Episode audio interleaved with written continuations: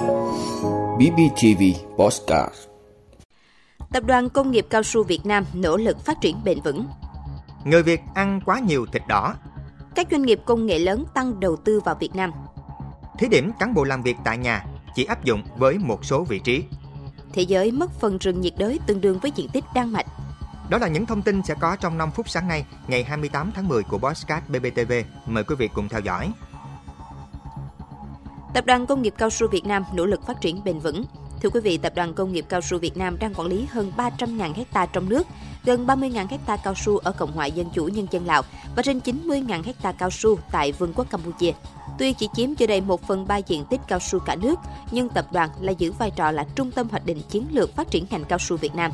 Tập đoàn Công nghiệp Cao su Việt Nam đã xây dựng chiến lược phát triển đến năm 2025, tầm nhìn đến năm 2030, trong đó xem phát triển bền vững là một xu thế tất yếu gắn liền với ba trụ cột là phát triển kinh tế, trách nhiệm với cộng đồng và xã hội, bảo vệ môi trường. Tính đến cuối năm 2022, tập đoàn có 18 đơn vị nằm trong top 100 doanh nghiệp bền vững Việt Nam.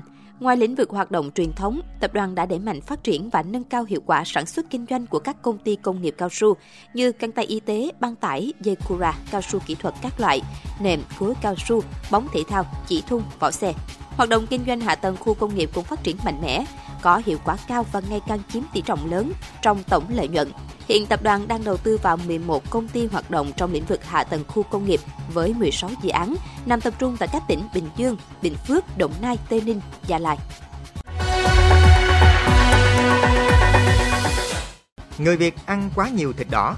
Thưa quý vị, mất cân đối giữa các chất dinh dưỡng trong bữa ăn hàng ngày làm tăng các bệnh mãn tính liên quan đến dinh dưỡng ở người lớn, tăng tỷ lệ béo phì ở trẻ em. Tình trạng này đang ngày càng phổ biến ở Việt Nam. Dù cơ cấu bữa ăn của người Việt có sự thay đổi rõ rệt trong 10 năm qua, nhưng tính cân đối của khẩu phần ăn hàng ngày vẫn chưa đảm bảo.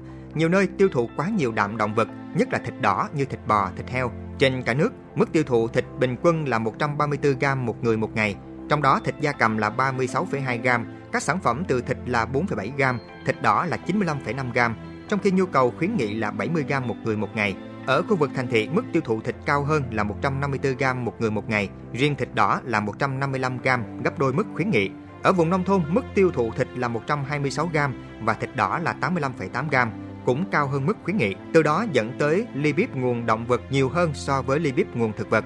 Thói quen ăn mất cân đối giữa các chất dinh dưỡng như nhiều thịt, mỡ động vật, ít rau xanh và hoa quả làm tăng các bệnh mãn tính liên quan đến dinh dưỡng như thừa cân béo phì, tăng huyết áp, đái tháo đường, gút, rối loạn mỡ máu. Thịt đỏ chứa các chất dinh dưỡng quan trọng có lợi cho sức khỏe, điển hình như là sắt và kẽm. Tuy nhiên ăn quá nhiều lại không tốt và gây nhiều nguy cơ với sức khỏe. Các doanh nghiệp công nghệ lớn tăng đầu tư vào Việt Nam Thưa quý vị, Việt Nam hiện đang tiếp tục là điểm đến hấp dẫn của các tập đoàn toàn cầu trong lĩnh vực đổi mới sáng tạo. Theo đó, đầu tháng 9, đại diện Bộ Công Thương thông tin, tập đoàn Apple đã hoàn tất việc chuyển 11 nhà máy sản xuất các thiết bị nghe nhìn vào Việt Nam. Còn tập đoàn Intel mở rộng giai đoạn 2 nhà máy kiểm định chip tại thành phố Hồ Chí Minh với tổng vốn đầu tư 4 tỷ đô la Mỹ.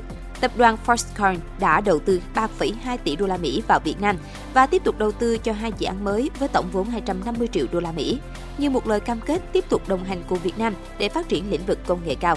Tập đoàn thiết kế vi mạch Marvel từ Mỹ công bố sẽ sớm thành lập trung tâm thiết kế quy mô lớn tại Việt Nam. Sau 3 năm tới, tập đoàn sẽ tăng 50% quy mô nhân sự so với hiện nay. Cuối tuần qua, hơn 60 doanh nghiệp Singapore cũng đã có mặt tại Việt Nam để tham dự một hội nghị kết nối kinh doanh giữa hai nước, tham quan trung tâm đổi mới sáng tạo quốc gia để tìm kiếm cơ hội đầu tư, đặc biệt trong lĩnh vực kinh tế số. Hàng loạt tên tuổi lớn như Boeing, Google cũng đã thông báo tìm kiếm các nhà cung ứng và phát triển cơ sở sản xuất tại Việt Nam.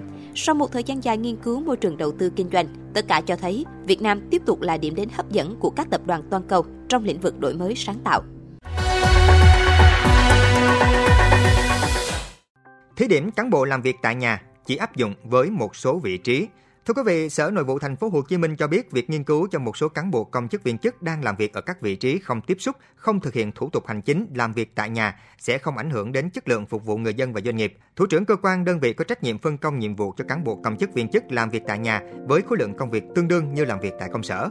Cán bộ công chức viên chức làm việc tại nhà phải cam kết đảm bảo thực hiện đúng tiến độ, khối lượng và đảm bảo chất lượng các nhiệm vụ được cấp có thẩm quyền phân công. Việc thí điểm làm việc tại nhà không thay thế hoàn toàn cho mô hình làm việc tại công sở. Thế giới mất phần rừng nhiệt đới tương đương với diện tích Đan Mạch.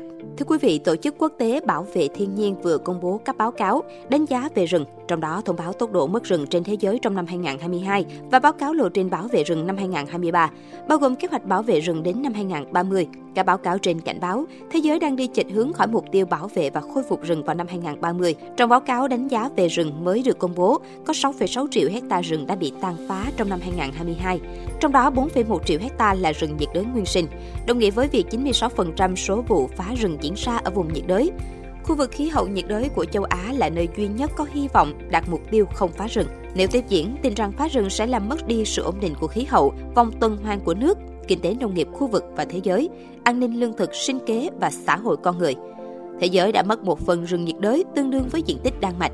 Nạn phá rừng và suy thoái rừng trên diện rộng ở ba lưu vực rừng nhiệt đới lớn nhất thế giới là Amazon ở Congo và Đông Nam Á, có thể gây ra thảm họa khí hậu toàn cầu. Tổ chức Quốc tế Bảo vệ Thiên nhiên cho biết thêm nếu không hành động khẩn cấp, rừng đang bắt đầu trở thành nguồn phát thải CO2 thay vì hấp thụ khí thải dưới áp lực của hiện tượng thời tiết cực đoan và điều kiện khí hậu nóng và khô hơn. Vị đã luôn ủng hộ các chương trình của Đài Phát thanh truyền hình và báo Bình Phước. Nếu có nhu cầu đăng thông tin quảng cáo ra vặt, quý khách hàng vui lòng liên hệ phòng dịch vụ quảng cáo phát hành số điện thoại 02713 887065. BBTV, vì bạn, mỗi ngày.